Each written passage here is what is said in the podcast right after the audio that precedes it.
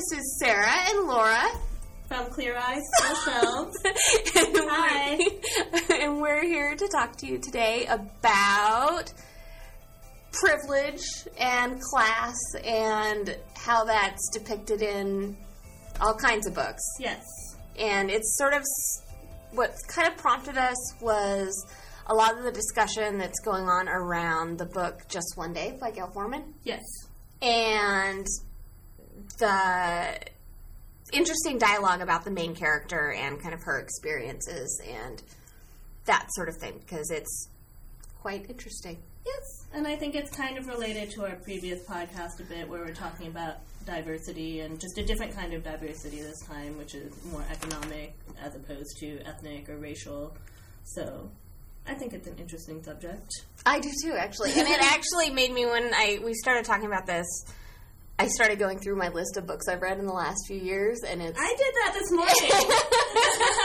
and it's really interesting because there's so many actually that sort of either do it handle that really well or really badly. Like there's Yeah. some that like I actually rated really low purely on this almost ridiculously stereotypical nature of depicting social class. Yeah, And- and, a lot of times it's, um, especially if you're talking about somebody who is poor, a lot of times it's presented more as an issue book. Yes. I feel like where Uh, I'm just like, why can't this character have two loving, hardworking parents who just are not wealthy? It happens all the time. It You happens all I the time, like- And- but I feel like most of it, it's like presented as an issue, or the parent is abusive, or the parent is alcoholic, which like definitely happens. Yeah, but it's but- it's presented as like an obstacle yeah, as opposed to, you know, just the way the life is. So Yeah. like, and I thought um, Katie from Readventurer, or however you say that, I'm sorry if I said it wrong, but had a really good point in her comments where she was saying white people are not portrayed as poor often in books. Um, and they don't do a good, well-rounded job of it. And I thought about it, and she's right. There's not very many. No, Katie said something really, really astute about how that really doesn't happen very often. And I thought, Mm-hmm. I mean, one of the only, um, Poor people are usually minorities. I feel like, Yeah. and not Caucasian. And I didn't really think about it that much no, it was until she said a really, really astute observation. And um, I think what she, I'm actually looking for her. I'm, I should have been more prepared. I'm actually looking for her comment, Comment. because it was Katie, really, you're so smart. it was very Just smart. to mention that. We love you. um, and, um, and and she's right. It's it was. I mean, one of the few authors. There's a couple authors I can think of who consistently do that. yes. And you know, we mentioned last time Mindi Scott does Yeah. that. Jennifer Echols, I was thinking of going too far. She does that. And um, Sasha Rush, I thought she did And- Bittersweet. Yeah, and Sara Zarr does that in Yes. a, a couple of her books as well. And but that's, I mean, that's a really that's a handful. I mean, that's a Yeah. really um, very very small number of books, um, and I almost feel like I should read Katie's comment, but that might embarrass her. well, you can quote it. but um, and one of the the things Katie had said is one of the things that drew her to Eleanor and Park, which Laura didn't particularly enjoy, but um, that's sort of an understatement of the century, Yeah. actually. Um, but was that um, Eleanor and Park was the she said the relative novelty of a very poor white female character. And it's, I mean, especially when you talk about, if you want to talk about female characters, that's really, really, really, really rare. Yeah. I mean, I, I mean, I think story of a girl, Yeah. and I can't think of Yeah, very many. there's just not that very they're often, they're usually boys, to be honest. They are. they're- And the thing is, is with Eleanor Park, though, it was still, in many ways, presented as an issue Mhm. as opposed to just, you know, well, I mean, it was just the way her life was, but it was also, there was a lot of abuse in her home, and Mm-hmm. I think it was, a lot of it was presented as an issue as opposed to, you know, like I was saying, why can't it not be that way? So the first book we want to talk about was Just One Day. Yes. And that, for folks who haven't read it, um, is about a teenage girl. She's 18. She's recently graduated from high school, and her parents have sent her on a trip to Europe, which she's not enjoyed particularly. Yeah. Honestly, it sort of sounds like I would hate that kind of trip too, so I kind of had some sympathy for that. Um, very structured, very kind of protected, formal kind of European trip, sort of old school. Yeah. Not your sort Go of to see all the tour sites. yeah, not your you grab know. your backpack and like take the train and Yeah. talk to the local sort of situation. Um, but she comes from a very, very wealthy family. Her dad's a doctor, correct? Yes. And so. her mother stays at home, and it's there's a lot of interesting family dynamics that come out towards the end of the book that we won't talk about because we'll kind of ruin it. Yes. um, but uh, you know, I in a lot of ways, like Allison's experience is really interesting because, like, I did not grow up with those sorts of opportunities, but I actually found her experiences really, really relatable. And, Yeah. Um, because it- she kind of ditches the trip at the very end and takes off for a day to France with this actor dude. Um, which I have never done, but It sounds um, really cool. it sounds yeah, and they spend a day running around Paris, and they don't even see any of the cool stuff in Paris, um, which is also kind of the sort of thing that kind of happens. Yeah. Um, in if you do that kind of unstructured travel in Europe, and um, then he something happens, and she spends the rest of basically the year yeah. um, figuring out how to get back to Europe and um, it's really hard not to ruin that book. It is hard. um, but but it, basically, like the the main part of the book, she's in college Mm-hmm. and she's not very happy. she's miserable. Um, and she knows that she should be happy. Like she goes through parts in this book where she's like, I don't understand why I'm not happy. Because yeah, on paper it seems like she has she's at this great private university. Yeah. Um, and it's you know she's having her freshman year of college, which should be everyone you know on paper it seems like it should be super awesome and super exciting, and she's meeting new people and. You know, she's taking all the classes she's supposed to take, and it Yeah. should be, you know, she's on this path to her future, and she's miserable. And I thought that was actually really an interesting tension. That was the part of the book I liked the most, to be honest. Yeah, I thought, and I think it's really, I think that happens to a lot of people, whether they are, you know, rich or poor or whatever, when they go to college and they're presented with this new environment um, that is unfamiliar to them. I- think it's really common to feel very overwhelmed. Yeah, and I think it's also, you know, you sort of have this picture in your mind of what it should be like, and unfortunately, reality is rarely like what things should Yeah. be like. Um, and, you know, I, I found her sort of angst about, you know, I should be studying these things and I should love them, and it should put me on this path to be this certain sort of person with a certain career very, very relatable. Because, Yeah, I mean, no, I. I did too. I did that in college. yeah. You know, and I grew up in a house where we had really particular expectations. We didn't have financial problems, but there were still really particular expectations placed on us that made it seem that we it made it feel like we didn't have opportunities in a different way than somebody from like a lower maybe economic level would feel um, just because my parents just wanted really particular things from us, and They wanted a specific set of outcomes. Yeah, and I felt like I was really boxed in in that way, and I didn't really have any control over the situation because I was a minor in the care of my parents. you know, I didn't. What was I supposed to do? I mean, like technically, when you turn eighteen, you have this option of like going out on your own and doing your own thing, but it's That's Really really, hard. like how do you get a job and like, you know what I mean? Like it's a really difficult thing and um, so I really related to Allison on that level where she felt very restricted yeah, because her and parents, didn't really know what to do about it. her really family hard. basically decided she should, her what she should want is to be a doctor, and that was just always sort of the reality in her home. And it wasn't. It was interesting because it wasn't.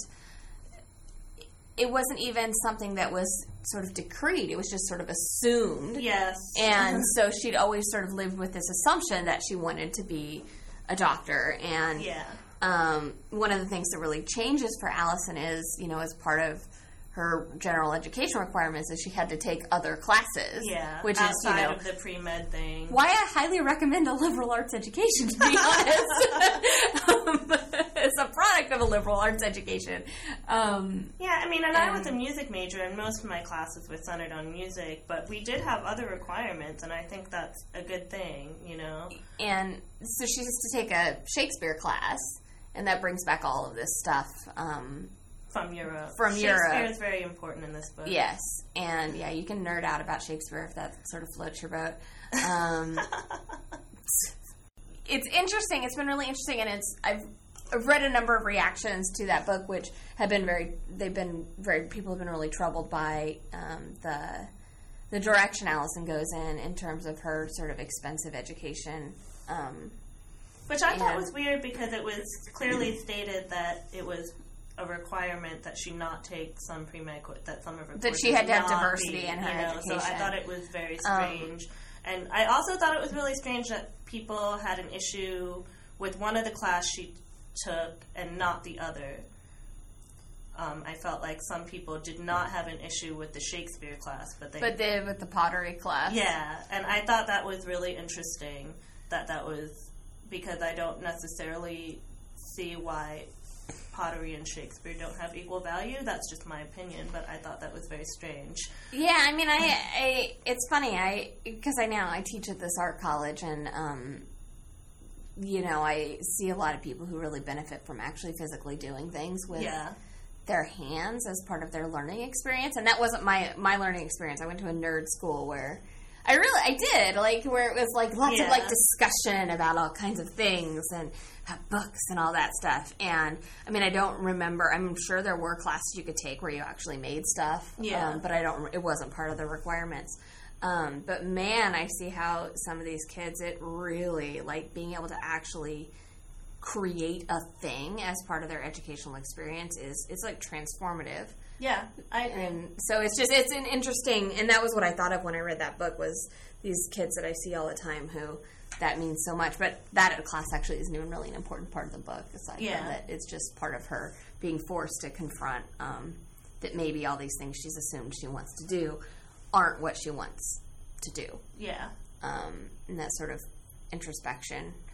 But you know, the what's really interesting is when she decides she wants to go back to Europe, and that's not something her family will support. Yes. And so she has to figure out how do I. How to accomplish this on her own.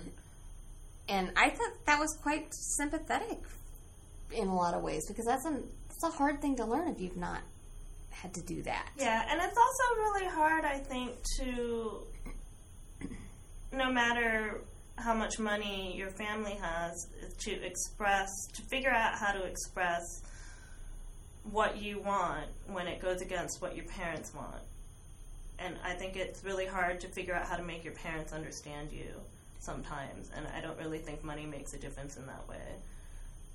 Um, Yeah, and I, I just that book made me think more of my own college experience so much because I went to like a really fancy school. Yeah. and I was like like one of the. I mean, there were at that time, and it's changed a lot. There were not a lot of kids on financial aid, and I was one of the kids who had financial aid. Yeah. and um, and it was quite. It reminded me so much of the people that I went to school with, who, you know, like their parents demanded to see their grades their parents had to approve their class schedules their and all those things actually legally speaking are all not legal. not legal Yeah. um, but it was just such a almost like oppressive demand um, you know that their parents okay you know whatever classes they were te- taking and that they you know even to the point of like i always think it's weird like people do extracurricular activities in college but like they had certain things they were expected to get involved in because mom and dad had been involved in it Yeah. and um, you know they were expected to maybe pledge a fraternity because dad had been in the fraternity and you had to do that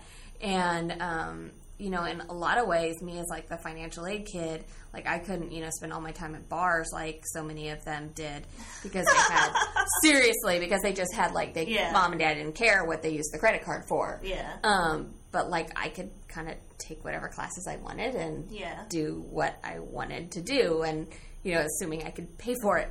Um, you know, and I, it, in some ways, like I had, was a lot freer at that point in my life than a lot of my classmates were, and Yeah. I really started to see that as, you know, I got a little older, and you know, in retrospect, it's like I, you know, I changed my major, and you know what? No one got to have a say in that except for me Yeah. and that was you know and i had friends who you know wanted to major in i had a friend who wanted to major in music but was you know majored in international business Yeah. because that was what dad said you were supposed to major in Yeah. and that's a hard Which thing. I really relate to that because that's something that happened in my family too. So, yeah. it was- I mean, and it was an issue. I mean, even when I got older, like there were. I mean, because I am extremely willful. I'll just think? put it that way. and you know, and I ended up, you know, studying music in college, and it was an issue um, for one of my siblings that I was able to do that um, when that had been taken away from him, and I don't know if it continues to be an issue now, but even like, I mean, because my brother is six years older than me, and I would say by the time I got to college, it had been like more than a decade since he had started college, and it was still something that really rankled him that that got taken away from him at a young age, especially when he was so gifted. Um, so I really related to that, and I just think it's hard to go against what your parents want. yeah and i thought gayle did such a good job of addressing the nuances of that without hitting you over the head with it Yeah. because it could have been obnoxious sort of a like rich people have it so hard too and she didn't do that I didn't think she like did. it was very um and you know it was, And especially as what- other things come out about their family. Right. it made more and more sense and it made me much more sympathetic to the situation that allison found herself in and that sort of how hard it was. And it's crazy if you think about it sort of in you know as like a, you know a grown-up person who's like well why is it so hard to you know study the thing you want to study? Like come on. But she did a really good job of sort of slowly revealing how very hard it is to be in that um, situation where sort of the economic forces in a theoretically positive way can have a negative impact and that i Yeah. haven't seen and that a whole lot re- made me remember like how when you're 17, 18 and you just go Mm-hmm. into college and you don't you're still not at an age a lot of times I feel like where you're in a position to appreciate what your family's done for you financially just because that's the way your life has always been. oh totally Um, Yeah. And it's really hard to like see that when you're that age. I think still, I still don't know that I really appreciated those aspects of my life until I was into my 20s. Um, so I really did relate to Allison in that way. Well, and I also thought that it she that book, and there's a few others I can think of that do that as well. That um, talk that talk about money as a form of control, Mm-hmm. and that's something that you don't see a whole lot. Because even like you know something that's like more on the fluffy side of things, like Anna and the French Kiss, Yeah. and her father sending her to France to that fancy boarding school, which like sounds to me like because as a kid who dreamed of going to boarding school, like I thought that would be the coolest thing in life. Like I'm like, oh, that would be awesome. Awesome! Woo! Uh, but you know, Anna doesn't want to be there, and because she knows the reason her dad does that is to sort of to have it be a reflection on him. Mm-hmm. It has nothing whatsoever to do with her. Yeah. and those sort of weird power dynamics related to money and you know the Yeah. ability to exert control through those means is um, it's interesting and a lot of times it's done really badly too i mean there are i mean how many like obnoxious you know sort of almost sweet valley high throwbacks are there that like just sort of accept privilege and don't analyze it in any way that's Yeah. sort of even related to the real world. Yeah. Um, But I think Just One Day is very relatable. Yeah. and especially in the way she handles that situation. But I have seen a lot of negativity um, in the direct in that direction from Yeah. people. Yeah, and it's just interesting to me because it's Yeah. something that I struck it, because it could have been obnoxious. Yeah. like I mean, if in a less skilled writer who wasn't so, I mean, Gayle Forman does so many little things in her books that make things feel very layered. Authentic. Yeah, and very real. And um, in a less skilled writer, that story could have been really annoying. Yeah. I mean, Yeah, I agree. it's um, but it's not because she's so sensitive to so many I don't know sort of realities of being that age and she actually writes about that age really well that sort I of older agree, teen yeah.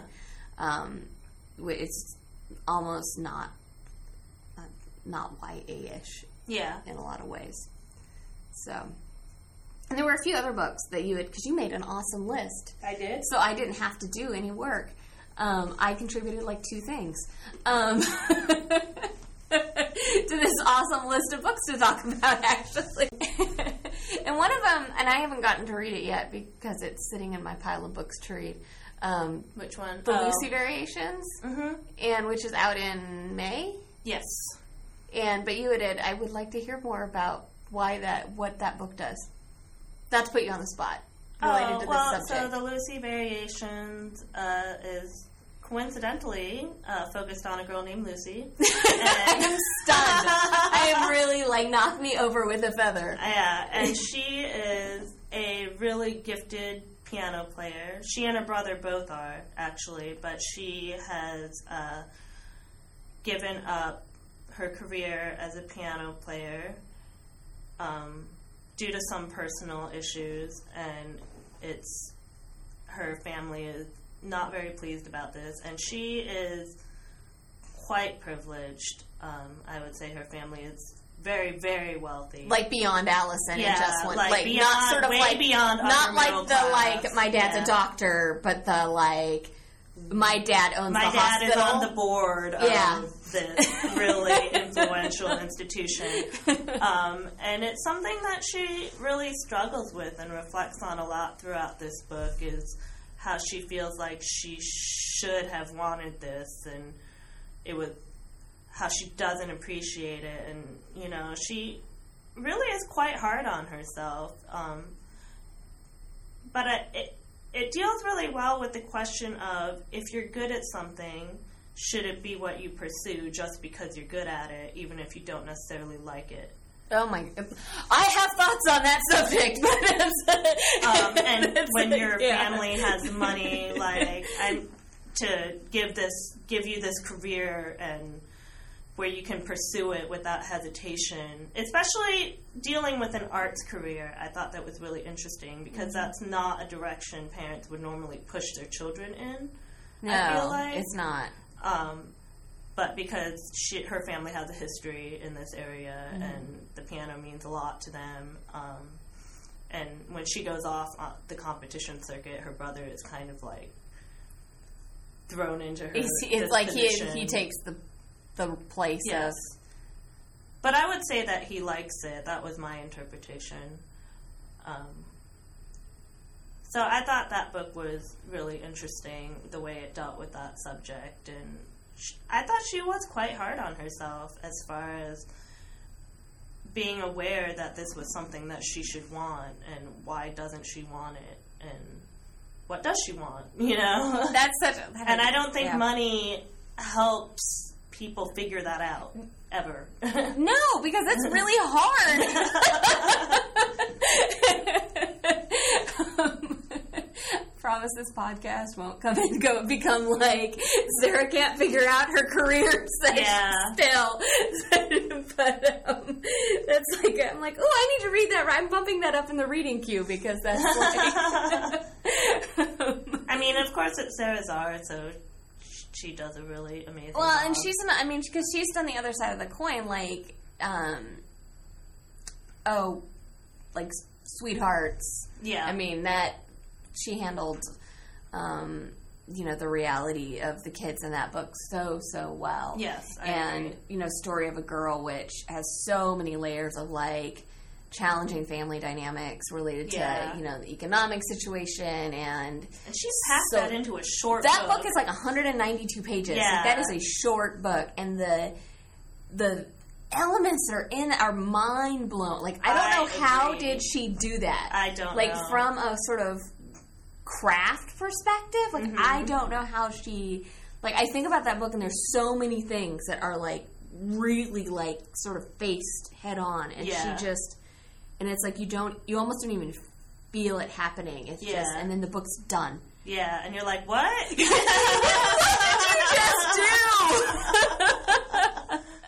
because that family has, I mean, and that's another. Actually, that could have been quite stereotypical. Yes, and it's I not agree, at it's not. all. And it also didn't have the sort of like big redemptive arc either. It was very. She let those She's a very characters. quiet author. I Yeah, like, she lets the characters go in the place that they need to go and doesn't force them to have.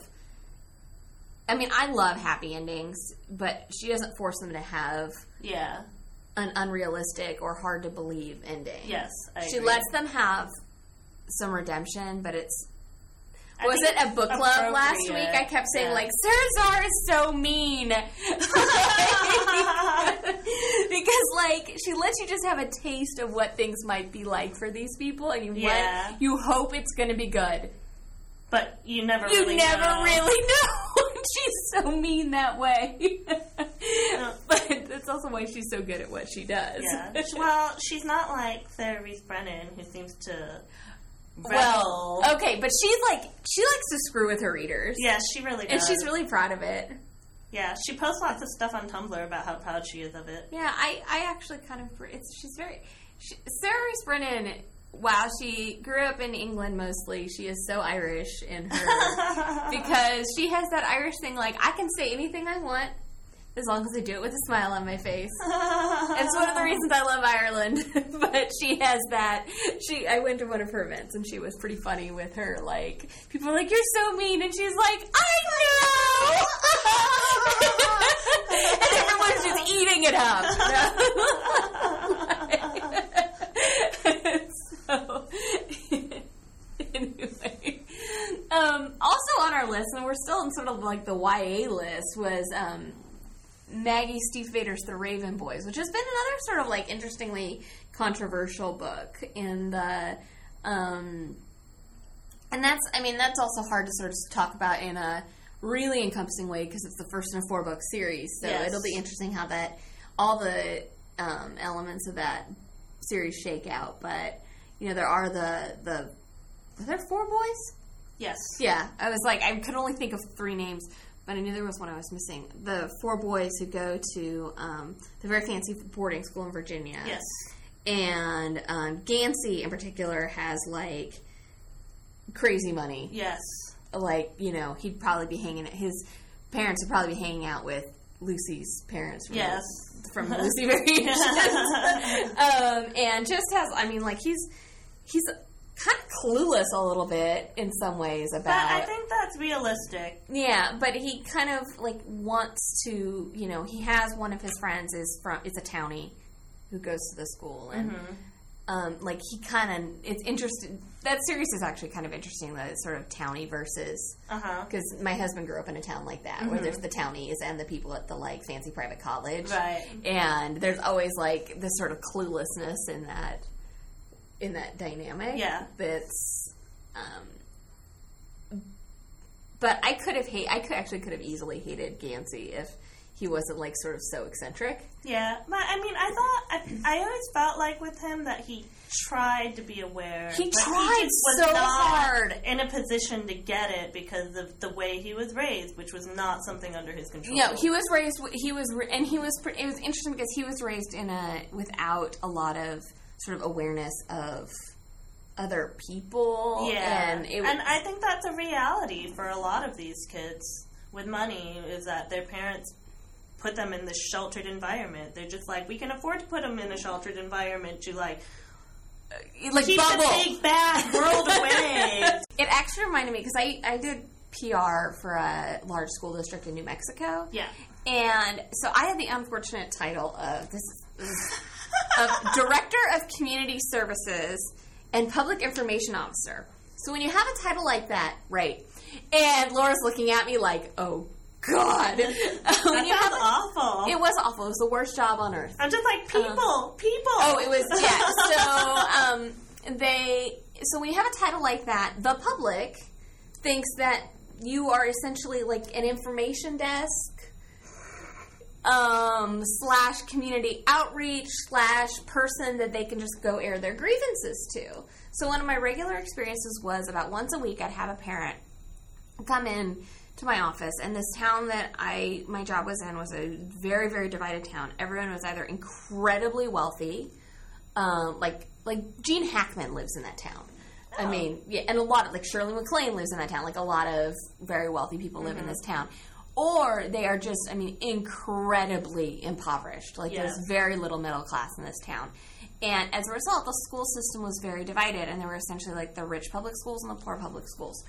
And um, it was because of the way the geographic nature of this town. Like the north side of town was wealthy, and the south side of town was not. But what you started to see is there were parts of the town where like the the sort of the wealthy people who weren't ridiculously wealthy were having as the town got more expensive we're having to move closer and closer and closer to the not wealthy parts of town and with schools because they're done geographically um, people were having to go to school with kids who were not of their same social class yeah. and in this town where it always been very divided, that was like a real affront to people's sort of reality of having to interact with people not just like them. And I, on a regular basis, would have a parent come in, and I could see out my window because my I had a view of the parking lot. It was a very glamorous job with my view of the parking lot. I could see them get out of there. It was like I would know. I would honestly, I would know when it was like one of these people get out of their Lexus because like that's like these Lexus SUVs were like The thing. the thing. I've never seen so many Lexus SUVs as in Santa Fe, New Mexico. And um, they would come into my office and they would be like, "I, my child should not be in a class with those kids." Like, and they would say that out loud because they'd spent so many because they'd been in elementary school where they'd really, really been sheltered because there were all these little tiny elementary schools. Mm-hmm. And then when they got to middle school, they had to be in a school with those kids. And it was a very traumatic thing because they dedicated so much time to isolating their kids from the reality of the town they lived in. yeah. And so it's like, and that is like a really, like, I, because I also dealt with these kids a lot as they were teenagers because I had, my job was really stupid because I shouldn't have had to deal with kids. sounds awful. Um, but like, they really, like, had a hard time knowing because what they were being told, the way they had to function and who they had to interact with, what they were being told explicitly by their parents was very different from their day to day reality. And it was really hard for those kids. Like, really, really hard for those kids to sort of honor the isolation their parents wanted them to live in and, Yeah. like, have to function in the real world. Yeah. And it was an interesting, very interesting experience for me personally because I, the town I grew up in was, like, relatively kind of mostly everyone was the same. You know, I mean, in some ways. Um, but it it kind of it it did not yeah it reminded me a bit of the raven boys actually now that i think about it but um they that that parental not like that sort of put the bubble on the kid thing Yeah. um and i think it's getting worse as you know the sort of helicopter parenting is the thing The thing these days, yes. that sounds very high stress. As someone who's not a parent, that sounds high stress. Helicopter parenting. So- yeah, I mean, I feel like I grew up in a house that was quite strict. Um, and I think that my parents definitely tried to keep me in a certain bubble. But at the same time, like, I could go to my room and they didn't really know what I was doing sometimes, you know? I, it, it's just weird. I don't really feel like they were helicoptering me um, the way I see some parents hover these days, but that's just my. it seems different to me. oh, I just kicked Laura. oh my she- god, I'm so And, mad. yeah, and Laura doesn't wear real shoes, so I always, whenever I accident, and for some reason I'm like kind of a spaz, and I, um, whenever I accidentally kick Laura, I always am worried I'm like injuring your shoeless No, I'm fine. Don't worry about it. I'm tough. uh, and uh, one of the books that I read that did this that represented like class and privilege terribly. I don't know if I've ever told you about this book. It was terrible, and like it's one of those like I'm a I'm sort of almost a serial did not finisher. Like I start so many books and like I be like three chapters, and then I'm like, nope, not happening. I do it. All, it's it's I do it all the time. Um, and but this one, it's like I kept reading because I kept wanting it to be better. Yeah. like it was one of those things. Is um, where I belong by Gwendolyn Heasley, and it came out I think like three years ago or something. I haven't even heard And of it it. has a cute cover. I mean, it's just adorable. I am not. I'm such a sucker for cute covers. It's like this girl in this yellow dress, and she's wearing cowboy boots, and this um, boy, and they're sitting on the fence on this fence in like what's clearly like somewhere rural. And I'm like, oh my goodness! Not only does it have this cute cover, it's like the book clearly takes place in somewhere rural, which makes me really happy because it's like every book for teens takes place in the suburbs. It seems like. Yeah. Um, so, or like sort of the cute small town. Yeah. And like, I'm sorry, but I grew up in the sticks, and like most small towns are not cute, and um, they're not like at all. and so, I mean, maybe they are in like I don't know the East Coast or somewhere where like small towns are charming or something, but yeah. out west, Touristy. yeah, out west they suck, and um, they do. You've been to my hometown, haven't you? I haven't been to Canby. You haven't been to Canby? No. I will take you on a tour of Canby someday. And whenever I st- whenever I talk about my hometown, my accent changes, which is kind of weird. Um, anyway, uh, so this one in this book, um, and you'd think it'd be really timely as well. The premise is that um, this girl lives in New York City, in Manhattan, with her family, um, and during the massive economic col- collapse, family loses all their money, which has happened to a lot of people. I mean, that is a really, um, and I'm actually surprised there hasn't been more fiction addressing this, to be quite honest. And um, they, the parents, end up sending their daughter to live with her grandparents in rural, rural, rural Texas, like four hour drive from Dallas, um, rural Texas, and um, which the mother has kind of um, the mother's never who's from that t- this very very tiny community in Texas. Um, the mother's never taken her daughter even to this town. Has kind of pretended that she's, you know. I mean, this all sounds Not like a Texas, yeah, yeah. it- This all sounds like a really promising premise. Yes, like, it does. You know, like families sort of always pretended they were, you know, sort of always of Manhattan kind of thing. Um, lots of interesting ideas with like sort of playing a role. All Right, right. could be great. Absolutely terrible. Do not read this book. Um, that sounds awful. That's terrible. I shouldn't tell people not to read a book, but it's really not handled well at all. It's um, uh, you know, the girl is very shallow, and that happens. Like honestly, I think if you grow up in some, especially like New York City, which is such a weird bubble. I mean, even though it's like so diverse and there's so much happening, like if you you know grow up on you know what is the Upper East Side of New York City, Yeah. and you go to private schools all your life, and you have sort of everyone you know is you know 14 and has designer everything.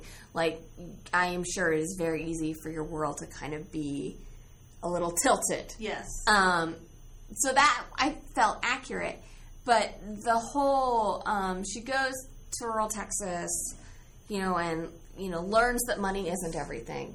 I mean, this is basically the the crux of it, and that not everyone who doesn't live in you know the upper. I don't, I'm so bad at my. I, I don't like New York. I don't, hate me. I don't really know the I'm- city at all. So I I'm. It's it's the Upper East Side, the Upper. I don't. I think they're both really wealthy. whatever's areas. right by Central Park, I don't know. I, I really don't like New York. And it's stressful, it's too big. anyway, too many people, they're moving too fast, they're rude. they are. It's just like, and everyone's wearing high heels, and I'm like, I just can't wear high heels and walk on like a city street. And um, it's very stressful for me. I would probably fall over. So it's, yeah, it's I've never just- really done it though. it's not good. And um, it's just so, so, so um, it just relies on stereotypes as a plot device, and there's no nuance to the main character's privilege whatsoever. It's just very much it's all related to the things she has. Oh, And so it's not- quite materialistic. It's then? yeah, it's very much related. Like all of her being this very privileged character is is really related to that. And I know there are people like this. I mean, I do realize that I'm not so naive as to think there aren't people who are just so completely materialistic. But there's no sophisticated exploration of, you know, really what it would be like to lose to to lose your social standing in that way. Um, and which is why that kind of like the hook for me was that it was. I mean that like that would be really hard. Like, and that's got to be the reality that especially teens, like where you're not even really involved in the family finances, Yeah. to go through that and not really understand what caused it. yeah. Um, you know, or like to have this idea that your parents were invincible and could just invincible always or responsible, you know, and that your parents could always take care of you. I mean, to, and so all of that stuff, which I thought I just assumed was going to be part of this book, it wasn't there, and so it really was like completely all of her idea of privilege was, and then losing her her economic advantages were really wrapped up in the things she no longer had. And hmm. wanting to get back the things that she had had previously. And so her character arc really is she goes to this town in Texas, lives with their grandparents who are really nice people who are quite honestly they're total stereotypes too. Um, but you know, like they're sort of nice, decent, hardworking people and they drive a crappy truck and I yeah, I mean I had a lot of issues with the um, the way that was handled too, but um, it just was really, really disheartening because it was really she learns that people in who don't have money are worth hanging out with too. I mean that is sort of the resolution to the book, um, and that's it's not deep. It has no depth, and I don't expect. I mean, there are. I mean, there's a reason like Sweet Valley High was so popular when I was a kid. You know, Yeah. it is this sort of fantasy land, but I mean, it was it was really like if I can't. even- I hated Sweet Valley High, so I, I can't even remember where are they Jessica and Elizabeth Wakefield. Yes, it was like they went to Texas to be with the little people. and of course, I'm going to spoil this book, so you know if you were planning on reading Where I Belong. I'm going to spoil it, so close your ears for like five seconds. Eventually, the family's finances change, and she gets to go back to New York City. And there's a companion novel where one of the little people that she meets in Texas gets somehow like gets a scholarship or something and goes and gets to hang out with her In in, Manhattan? Manhattan and feel like a fish out of water around all this sort of opulence and wealth. Yeah, I don't think I'm going to be reading that. but I mean, it's just, I mean, where it could have been, I mean, and that's the thing. Like, I don't, I'm actually, I'm sure there, because I haven't read all the books. I'm going to say that every single podcast, just as a disclaimer. I haven't read all the books in the world, but it seems like that particular subject, given like the crap economic times that we've been in for some time, is so ripe for right you know for stories Yeah. and i don't know in the ya world i there hasn't been a whole lot that i'm aware of that's been done well um i don't know if you've seen anything I haven't really. and because that's i mean that's the you know what a lot of kids are dealing with you know and that's a hard thing someone should write that soon because you know it won't be timely anymore You have an audience of at least two. Of at least who is two. interested. Um, because I mean, really, but you know, it's and it, it's such a contrast because last year one of my favorite books, and this is an adult novel, so for all of you YA fans, I apologize, um, but I yeah, it's no secret I'm a big fan of Molly O'Keefe's books, and which I have not read. it- Sorry, Molly. she's she's a really really really wonderful writer and she writes books with shirtless dudes on the covers I mean, um, but they I actually I actually have a I actually really think that those books could easily be repackaged and like sold to a whole different market and no one would notice um, because there's just so many layers of um, sort of I was like sort of emotional authenticity to them. And in the second book in her series, her series that she published last year, um, which is uh, they all take place around this ranch in Texas. Um, in the second book, there's one of the main characters who was a secondary character in the first book, and I hated her in the. I actually, it's really interesting what she does because this character in the first book is a right bitch. I mean, honestly, like, and it's just like she is so profoundly unlikable in the first book, um, and she's come from New York as well to Texas. So sort of the same Oh, premise. another one of them. Yeah, and she has basically escaped New York because her husband ran a Ponzi scheme, Oh. fleeced all of their like upper class friends of like a lot of money. Which happens. I mean, it's kind of like a Bernie Madoff sort of thing. Yeah. And um, he kills himself. I mean, it's really an awful. It's an awful story. I mean, the the premise is none of this is happens like on the page. So, um, like Rebecca, who like doesn't like sad books, really liked this book. Oh, so okay. yeah. Um, so she's ended up in Texas on um, her father's ranch. Um, all the, the these two siblings both end up back on this ranch because the father dies and they have to deal with a bunch of like the father's an asshole. And so they have to seriously like he's like this awful human being. There's a lot of really bad people in these books.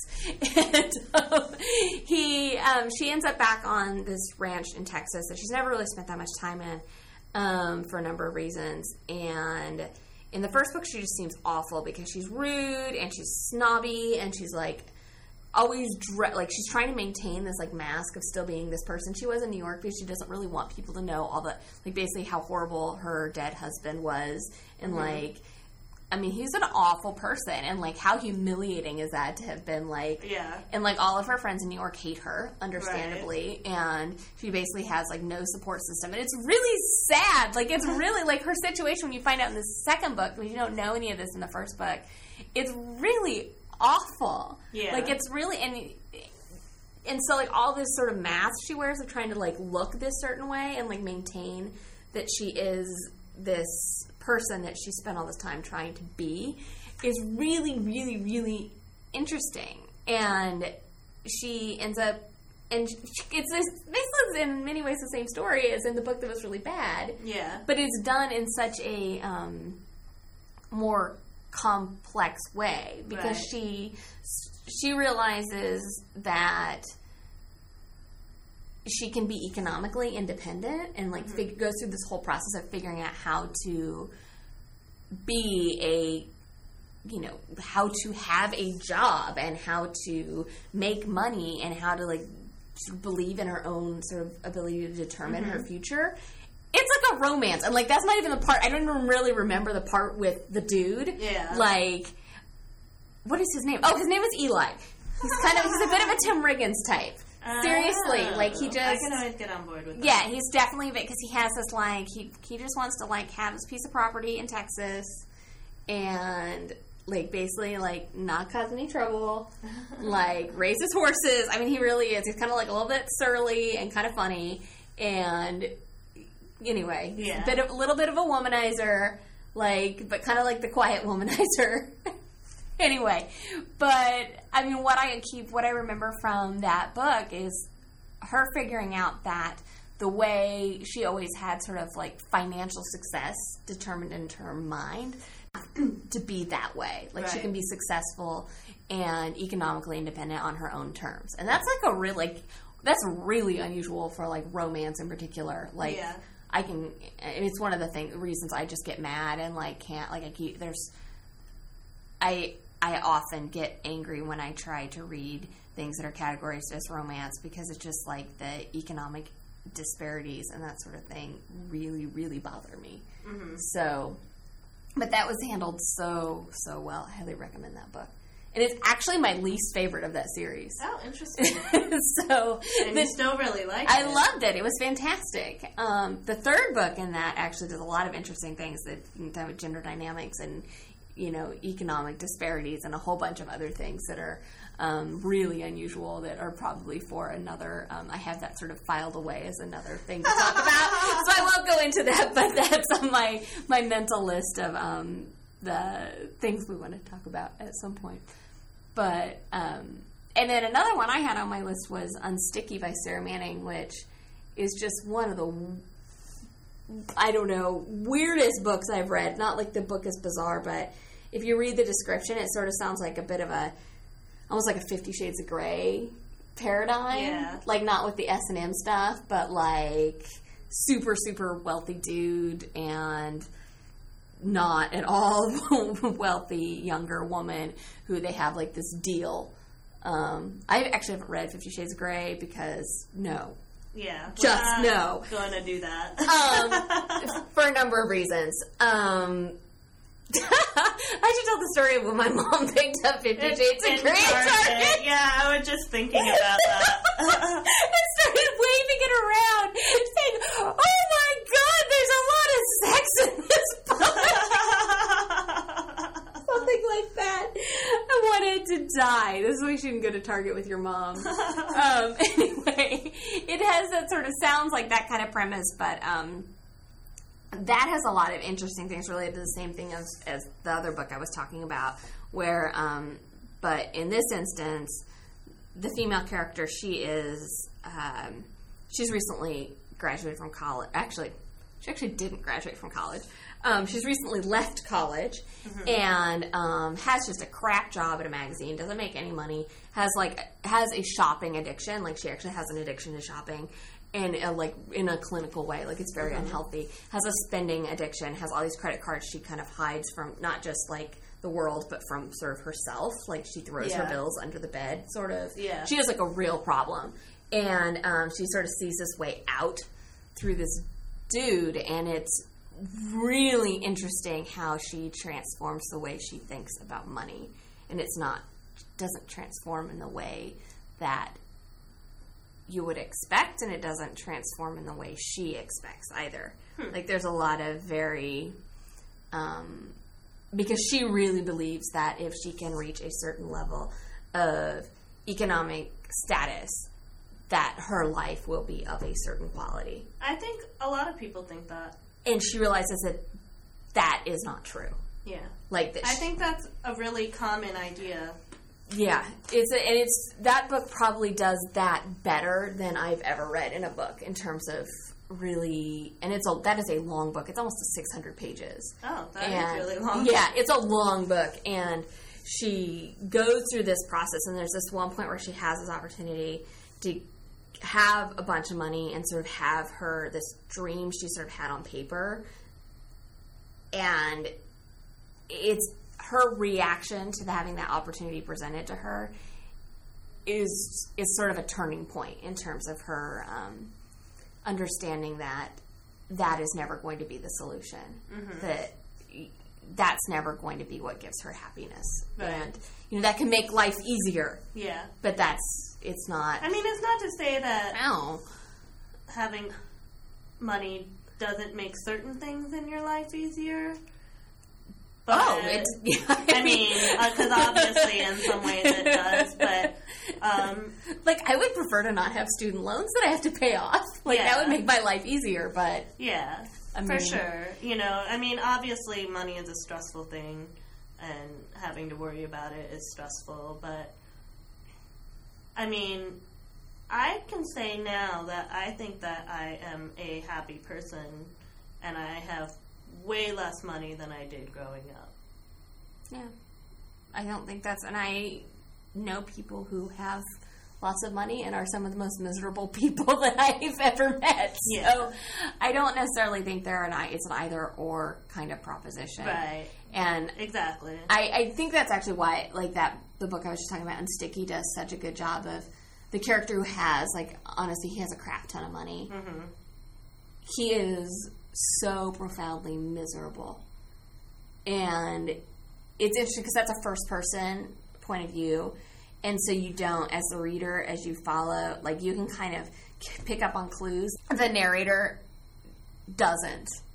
And she really believes that, like, his life is, like, perfection Interesting. it's very interesting what Sarra it's Sarra Manning and it's she does a lot of her writing is very interesting in what she does with um she writes in the first She's person. Australian. English. English. She writes in the first person, and she leaves these little crumbs. Whereas the reader, you pick up on it, and you watch the narrator because like people are not particularly self-aware, Yeah. and she does it better than I think I've seen any anyone, especially the type of book she writes. These like contemporary books. She writes YA too, but um, I actually haven't read any of her YA novels. Yeah. Um, I haven't read anything by her, but she's definitely on my list. Yeah, she just she leaves these little crumbs where you start to see things around the main character that they are not seeing themselves, Mm-hmm. but it never feels um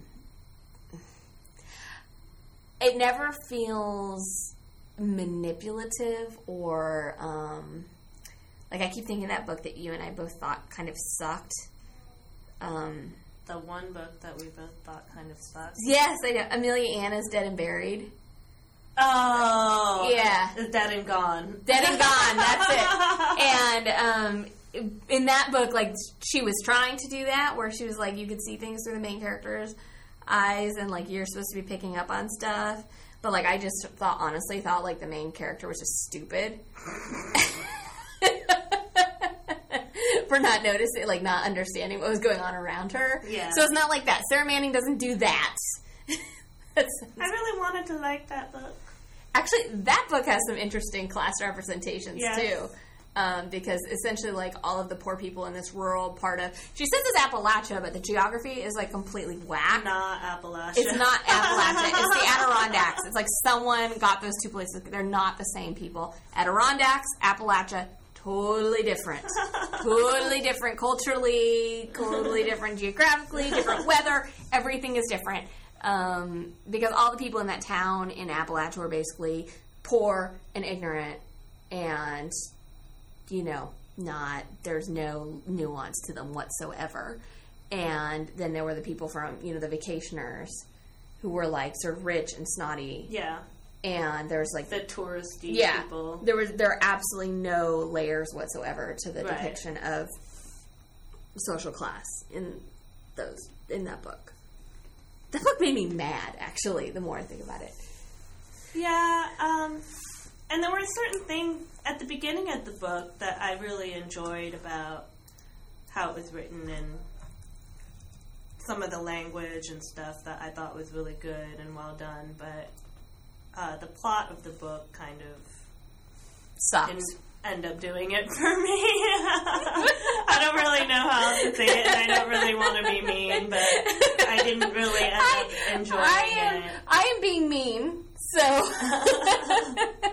It's my preference not to be, even though I- I, am at times. I am so rarely mean, so I will take this opportunity to say that book was not good, and I'm baffled why it's been so praised.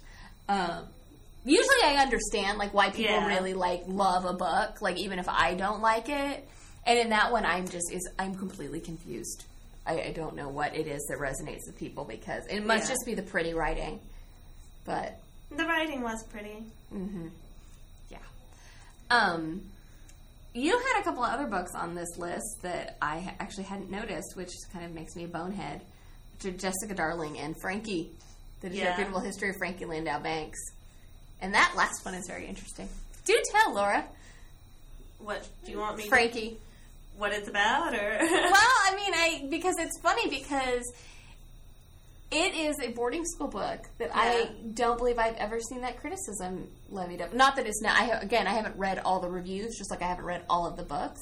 Actually, I think this book is interesting because it is a boarding school book where I haven't seen that. Yeah. I haven't either.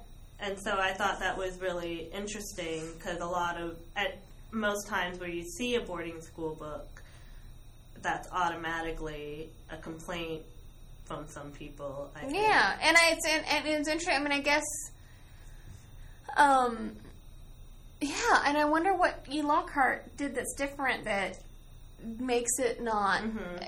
as because in some boarding school books, I mean, it is really glaring. I mean, there Yeah. it is. Uh, and sometimes it's almost like an elephant in the room. Yeah. Like there's like these really wealthy kids and they're sitting around and they're just traumatized about everything. And it's Well, I like think it's really interesting because this book it has boarding school, it has the prank war where these people can spend these Massive amounts of money. money just Yeah. dealing with this prank war that they're having. Um, and you have the secret society, which is definitely, I would say, a rich private school thing. Mm-hmm. Yeah. But you don't see anybody getting upset about this book, and I find that very interesting. It is interesting. I mean, I think part of it's probably honestly because E. Lockhart is such a good writer. Yeah. Um, that um, even though she doesn't really address that Yeah. specifically that I can recall, it's been a couple of years since I read that book. But she is, and the other thing is she, uh, the the notion of like sort of the gender dynamics Mm-hmm. is so strong in that that it's that that is the thing I think of when I think of that book Yes. like because that is such a strong theme and I mean that's such a good book for discussion. Yeah. Like if you know you have like a book club. Did our book club read that one? Or did we have? Did I we think just, most of us I think we just talked about it in um in our book I think club. it might have been an official book. I don't know. We don't really. um, um, but um, you know, I, it's it is such an interesting book for discussion because it, the gender dynamics are so interesting, and um, you know, it's one of those that goes on a lot of lists as being like a feminist book, and I, yes. you know, that's topic for a future podcast. I have it on the list because I have many thoughts on this particular subject, um, but it is interesting that that's kind of like that, almost like that outlier, and I. yeah.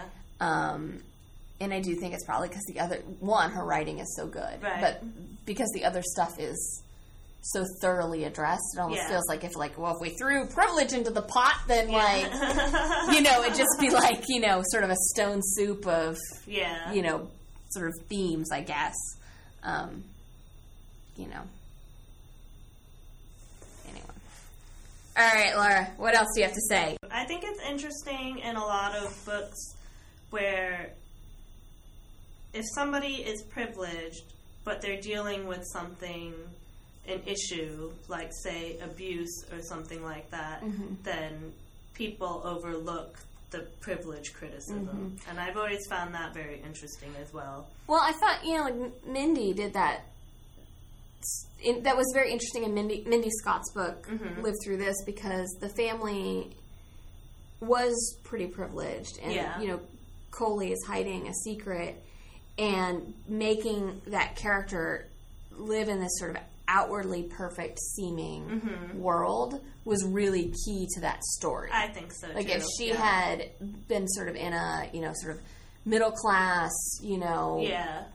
mom and dad are teachers or something like that, that book wouldn't have been as strong. Yeah. because No, the sort of assumption of Coley's perfect life and her desire to And what's not actually going on. yeah, and her Yeah. desire and Coley's desire to not sort of um, sort of I can't think of the right word, but she didn't want to shatter that assumption. She didn't want to sort of wreck people's view because sort of people's view of their world Yeah. was very much like almost her own belief of Yeah. that world. It was really um, key to sort of understanding the the Her really character, difficult her yeah. character and this idea. I mean, the ultimately the the question that's addressed in that book is, you know, you hear this a lot, like, oh, well, why didn't they tell someone? Yeah. And what Mindi does is really tell you why someone didn't tell. Yeah, I mean, and I think that I think she handled that really well. hmm Yeah, I it's it's one of the I think honestly is one of the better um, uses of sort of social classes. That keep, but Mindi does that. We talked. Did we talk about this last time? A little bit, Yeah, she does. She did that. The sort of the opposite in Free Fall, Free so Fall, well. Um, which is one of my favorite books. That is a really wonderful book. Um, you know, because Seth's is a kid who lives in a trailer, but it's not about Yeah. being a poor kid who lives in a trailer. Right. Like, and that's I think one of So I think that's the kind of book that Katie is kind of looking for. yes. And I as- I recommended that book to Katie, and I hope she reads it because I think she would appreciate the way Yeah. that's that's Yeah, handled. I kind of had a list going. I'm very big on lists, everybody. Just so well, know. I mean, it's yeah, we're kind of But I big thought, on yeah, this like in Jennifer general. Echols, I thought going too far. She was, you know, she had to work in her parents' Mm-hmm. restaurant. She had to get a scholarship to college and things like that. Um, such a rush. Yeah, and it's interesting because such a rush, like in a sense, like the main character's poverty is sort of an issue in that book Yeah, um, because she's dealing with a re- very real problem of like having to pay the rent Yeah. and having to keep the electricity on. But it's not a book about having to pay the rent and having Right. to keep the electricity on. Um, and she's still, um, you know, I thought she was to- a very strong character, and I really appreciated and that. that's an interesting. She's an interesting character because um, 'cause her name's Leah. hmm It's really weird. Last year, I read so many books with main characters with that name. Um, but she, that's an interesting book because also she's doing this thing. that She's a pilot, which is this just ungodly expensive Right. um, activity to be involved in, and so like money is always at the forefront of her mind. Right. And like, And it's really interesting to see how people perceive how she was affording this. yes, I thought that was really interesting and well done. and because she almost she almost cultivates a persona of being, and she calls herself like this sort of white trash trailer park girl. Yeah. and she sort of cultivates this persona of like this sort of like hard scrabble, you know, girl from the trailer park, and it's um, interesting as a result how other characters in that book perceive her in a certain way and make a lot of assumptions about who she is. Right. So there's a lot of um, a lot of interesting dynamics related to social class, and that's I mean, at its core, that book is in a lot of ways just a romance, but it's got a lot of I think it's a Um, lot more than that, though. Jennifer Echols does a lot of the same type of stuff as Molly O'Keefe does. I actually think their books are really similar and even though Molly writes for adults and Jennifer, except for her new book, writes for teens, the types of things they explore related to like identity and um, social class and self determination and all that kind of stuff. They're very, very similar thematically. I sort of see them as like um, very I don't know what is like is read likes is that what people you know you hear that term like if you like this then you Oh, like yeah yeah. yeah um, because they they address those things in a similar way without sort of like smacking you over the head with it it's sort of like Yeah. a reality and here are the things that go along with that reality and it makes a lot of sense Mm-hmm. so and they're both kind of funny too are. I wonder if Jennifer Echols if she likes Friday Night Lights You know, I think that she should. I'm just going to believe. I'm just going to believe. I'm just gonna. I'm just gonna. Be- I'm just gonna believe that she does, because we know that Molly is probably the biggest Friday Night Lights fan on the. Um, That's our most author, most authors. yeah, we should actually do a whole podcast about authors who like Friday Night Lights and their books. And we'll alienate like half of our listeners, but we'll probably like honestly because I mean, how many Google searches do we get a day, like landing on the website that are like Friday Night Lights related searches? Oh, A lot. I, you would know, but Um, but Molly is a huge Friday Night Lights fan, so um, you know it's actually I mean, we could talk about Friday Night Lights and the way social class is depicted because that's pretty interesting. yeah, yeah, I think they do a really good job. they do a really good job of it, and especially in the last two seasons when you know Coach Taylor has to deal with the reality of like not like having kids on his team who don't have resources, Right. And like that's really hard, and it's like his sort of like realization that like wow this is tough is Yeah. really kind of one of the best character arcs in the whole series. We should do a whole podcast about Friday Night Lights. Yeah, we could do multiple ones. We could. who wants to? Who wants to Skype in and talk to us about Friday Night Lights? we'll start the sign-ups now. so anyway, um, there were a few other books on this list that um, you know, Wanderlove has some interesting stuff, which is Yeah. I highly recommend. It. And I never, I mean, I have like a draft of a post written about how awesome that book is, and I never have written that. It's like six months later. It's a fantastic Yeah. book. I really enjoyed that book. Um, and the other one was The Disenchantments. Yes, And I actually, I love that book. I, that's almost one I want to reread because I really, really thought it was good. Um, but I actually don't remember a whole lot about it, which is kind of a strange.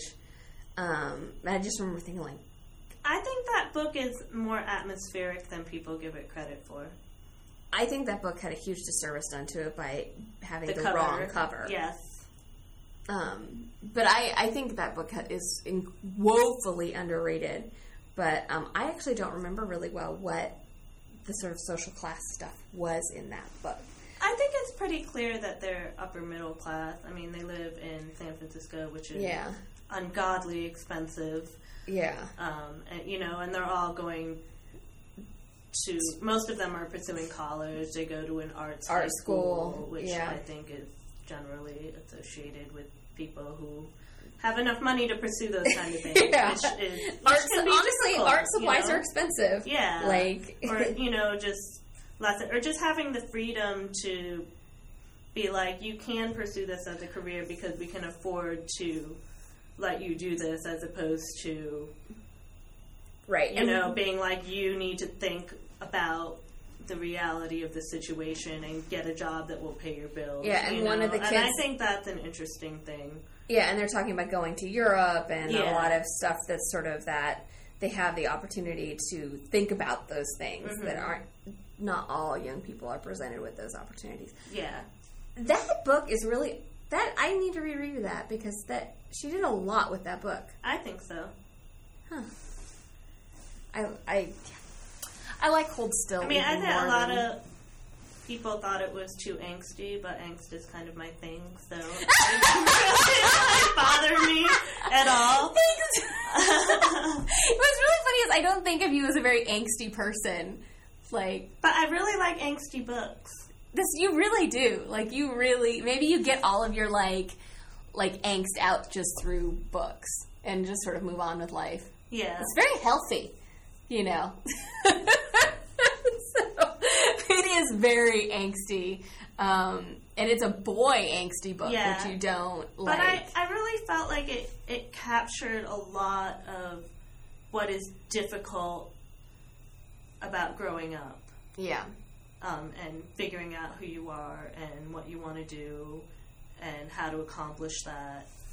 And I think that, like I was saying before, and to relate it to our podcast, oddly enough, it Imagine you know money doesn't really help with that.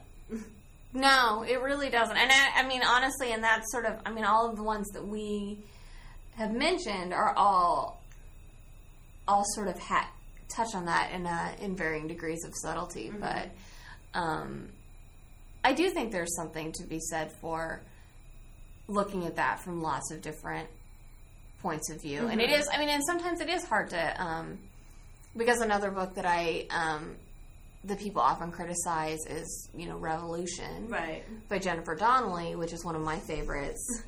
I, I And, really enjoyed that book. Um, yeah. You know, and the main character in that book is going through just a lot of really horrible things, and but she has a very, very privileged upbringing. Yes. And um, that's been one that's there's been a lot of division um, about that particular Yeah, book. I, I find it really interesting that it seems like some of the criticisms I've noticed seem to think that the fact that she's privileged should make the horrible things she's going through easier, and, and it doesn't. Yeah, and and and for her, she really does not have the tools to make things better for herself. Mm-hmm. Like it's really um, an interesting. it- She and Jennifer Donnelly is a really good writer, and she never really sort of says, "Well, she doesn't have the tools to make. She doesn't know how to function. She doesn't know how to make her life better." But she really, Right. She doesn't. And she's And- really surrounded by a lot of unhealthy things. Yeah. Like at school with the people she hangs out with. very um, just like home life. destructive, unhealthy, and a lot of those behaviors and negative things are really facilitated by Her peers. yeah, and like her peers Which is just the normal thing, I think, when you're that age. Yeah, you and it's it's sort of I think amplified in her particular situation because her peers just have access to whatever they want. Yes. Like it's a very I mean, like they can afford to like buy cocaine, Yeah. which I understand is expensive. Yes. I have no idea. like I really I don't. mean, that's what they say. That's right? what they say. but it, it, I think it's generally classified as a rich person. It's a right, drug. and um, but in general, it's it's interesting because she has no real. She's is so ill equipped to function when bad things happen, right. and um, you know, and she ends up in Paris. And a man, though, I have to say, like, I'm kind of jealous of all these people ending up in Paris. Um, Yeah, I've never been there, but I'd love to go. It's amazing. The food is excellent. Um, so, um, all right. Well, I think this is actually a discussion that will probably continue at some point because it's um, now my brain is even going more, and there's more I'd like to talk about. But we're unedited at one hour and sixteen minutes, so I Oh, don't I don't did want to do that. that I don't want to. I don't want to cause anyone's ears to bleed um, by talking much more about this subject, but um, make sure to. Um, I'll put a list of all the books that we've talked about um, up on the post associated with this podcast. So um, if you you know want to take it, check out some of those books. Um, just go back to cleareyesfullshelves.com and click on the podcast link, and it will take you right to um, this post so you can read more about those um, particular books. And thanks so much to all the wonderful comments on our first podcast. Yes, um, I was concerned that there would be some negativity, and, And- been very yeah, and they were positive. really positive, and they were honestly like so many of the comments got me thinking about other things that I want to talk about. Yes. and so we really appreciate it and Like love Katie's comment. Like Katie's comment got me thinking about so many things. Yes. and um, so I'd love to hear more about your guys' thoughts because this was really great, and Yeah. hopefully we can continue these conversations. Thank you. Thank you.